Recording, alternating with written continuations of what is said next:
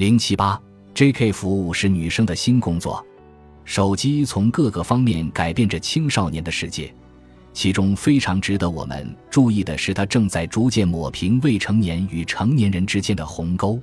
在现实社会中，成年人与未成年人之间有着清晰的界定，法律明确规定，未成年人不得抽烟、饮酒、结婚，工作也有年龄限制。原本孩子们很难接触到大量陌生成年人，也很难和他们交朋友。然而有了手机，事情就变得不一样了。SNS、游戏、交流网站、自拍，途径变得多种多样。熟练掌握手机操作的孩子们，甚至接触到了一些敏感产业。J.K. 服务就是典型的例子。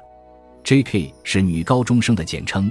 J.K. 服务指的就是以女高中生这一身份为卖点而谋取金钱的服务，比如陪顾客一起散步 （J.K. 散步），穿着制服和顾客聊天、玩游戏 （J.K. 咖啡），提供陪睡或者按摩服务 （J.K. 足疗）等等。根据警视厅的调查。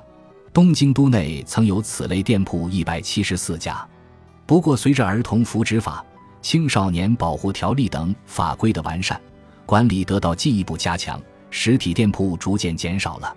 可这并不意味着情况得以改善，因为商家可以通过租赁办公室、官方网站、SNS 等形式联系到客户，管理前来打工的女高中生们。客户可以在官网上选择时间、套餐。想来打工的女高中生也可以通过 SNS 应征，在专门的 JK 服务网站上，我们可以看到以下这些内容：招募女高中生导游，现在报名专享高收入，每天工作三小时，两万日元以上轻松到手。他们都赚到了，你还在等什么？无需简历，面试时间随你定，绝对不会泄露个人信息。谁都可以，空闲时间轻松赚钱。本公司与娱乐公司有合作，还能当模特，成为偶像。团队氛围融洽，员工和蔼可亲，还在等什么？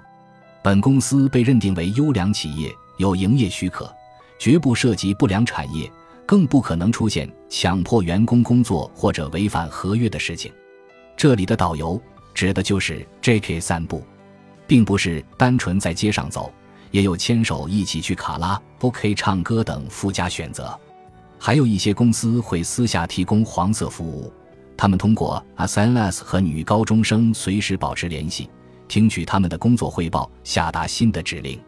二零一六年三月，STEP 综合研究所曾对东京都内的初高中生五百一十五人做过一项名为“初高中生对 JK 服务的看法”的调查，结果发现。百分之六十二点九的人表示知道 J.K. 服务是什么，百分之九点五的人表示有朋友在做这项工作。针对你如何看待从事 J.K. 服务这一道多选题，有百分之二十二点九的人表示因为手头不宽裕，做这个也无可奈何。百分之十点五的人表示顾客和自己都开心的话就没什么问题。由此可见，不少青少年对此持肯定意见。此外，还有百分之八点三的人表示，这也是当今时代赚钱的新门路，甚至可以说态度颇为积极。